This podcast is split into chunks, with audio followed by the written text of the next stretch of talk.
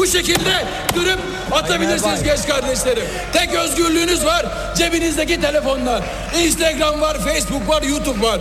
Orada haberleşiyorsunuz. Bugün 12 Ekim. Eğer buradaki yasa meclisten geçer ise arkadaşlar bu telefonlarınızı artık bu şekilde dürüp atabilirsiniz genç kardeşlerim. Kullanmanıza gerek kalmayacak.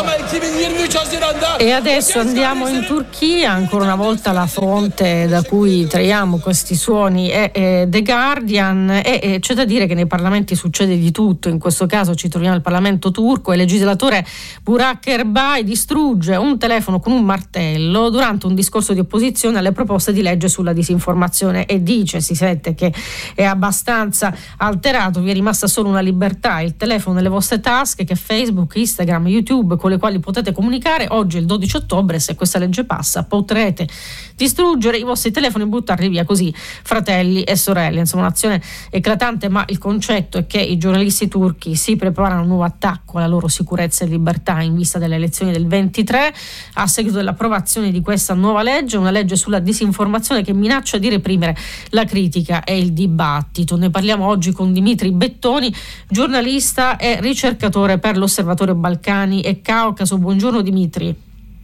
Buongiorno a tutti voi. Grazie per essere con noi. Ecco, l'articolo 29 della legge, approvato dal Parlamento giovedì 13 ottobre, prevede 3 anni di reclusione per chi pubblica informazioni false con l'intenzione di istigare paura, panico, mettere in pericolo la sicurezza del paese, l'ordine pubblico, la salute generale della società. Insomma, la questione è che le cose si mettono veramente male per i giornalisti, è così? Sì, tristemente così. Come ben spiegate, questa nuova legge si fonda su 4 criteri. La prima è la falsità dell'informazione, la seconda è la divulgazione di questa tramite canali pubblici, la terza è l'intenzionalità del gesto e la quarta è il fatto che questo gesto intenzionale deve in qualche modo ledere la salute pubblica o l'interesse nazionale. Il problema sorge nella definizione di questi 4 criteri che secondo le analisi che abbiamo condotto noi, le analisi condotte da altre organizzazioni con cui Osservatorio ha svolto la settimana scorsa una missione in Turchia di raccolta di informazioni ma anche di scambio con le varie parti sociali, e l'analisi prodotta anche da esperti internazionali, non da ultimo il gruppo di Venezia che si occupa di diffondere pareri legali a favore del dibattito europeo. Ecco, tutti questi gruppi hanno definito i 4 criteri su cui si fonda questa legge contro la disinformazione in Turchia assolutamente vaghi e inadeguati per consentire una definizione chiara dei confini attorno a cui i cittadini turchi devono agire o possono agire, oltre ai quali incomincia la repressione legislativa, e soprattutto in termini di libertà di stampa per i giornalisti si traduce in un altro strumento nelle mani di un governo che fa della vaghezza del suo impianto legislativo uno strumento di agire politico, anche perché in Turchia ormai sappiamo da tempo l'impianto della magistratura e del potere legislativo è stato eroso al punto che la politicizzazione dei processi nel paese consente ampio margine di discrezionalità che permette l'utilizzo di queste leggi a fini repressivi. Questa non è l'ultima di una lunga lista di leggi che hanno nella vaghezza il loro difetto principale. C'è la legge antiterrorismo, c'è la cosiddetta legge internet, e in questo senso il punto è esattamente questo: un giornalista ma anche un cittadino, perché oggi parliamo di giornalisti ma il cosiddetto citizen journalism in particolare in Turchia ma in generale nel mondo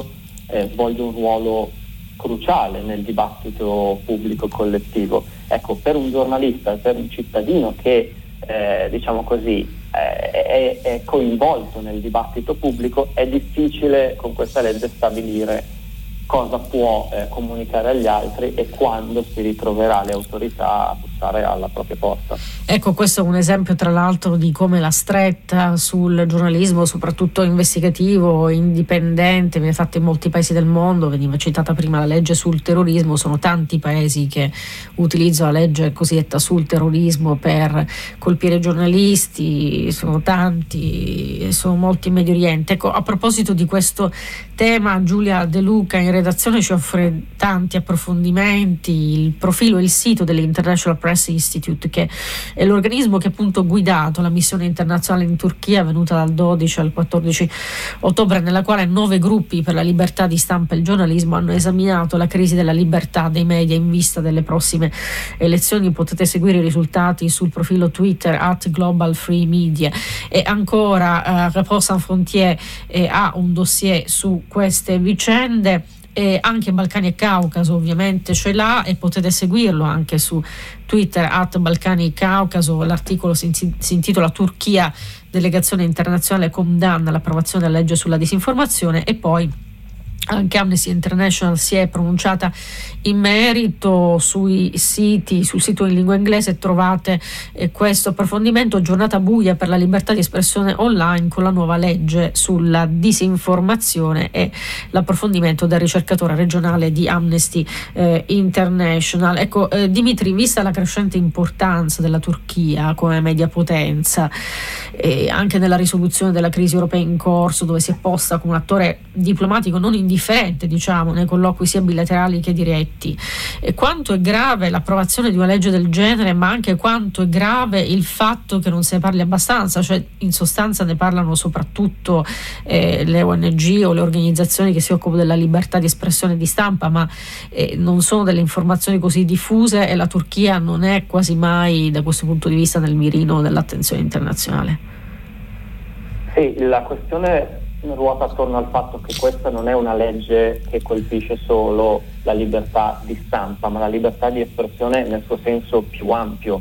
Tutti gli interlocutori con cui abbiamo avuto a che fare, da parlamentari di opposizione, giornalisti, membri del sindacato e quant'altro, dicono questa legge va ad interferire in ogni relazione pubblica. Il parlamentare che vuole parlare, diciamo così, al suo elettorato dovrà prestare particolare attenzione alle caratteristiche di questa legge e di fatto si ritrova in un clima di autocensura. Il giornalista che sta investigando su un caso di corruzione, anche a livello locale, non c'è bisogno di parlare di grandissimi numeri, ma che magari sta investigando sul sindaco piuttosto che sull'imprenditore, dovrà prestare molta attenzione a questa legge, anche perché oltre alla pena carceraria, che diciamo è già l'elemento che più allontana questa legge da quelli che sono gli standard internazionali attorno a cui si sta costruendo un consenso nell'affrontare il tema della disinformazione, che è un problema,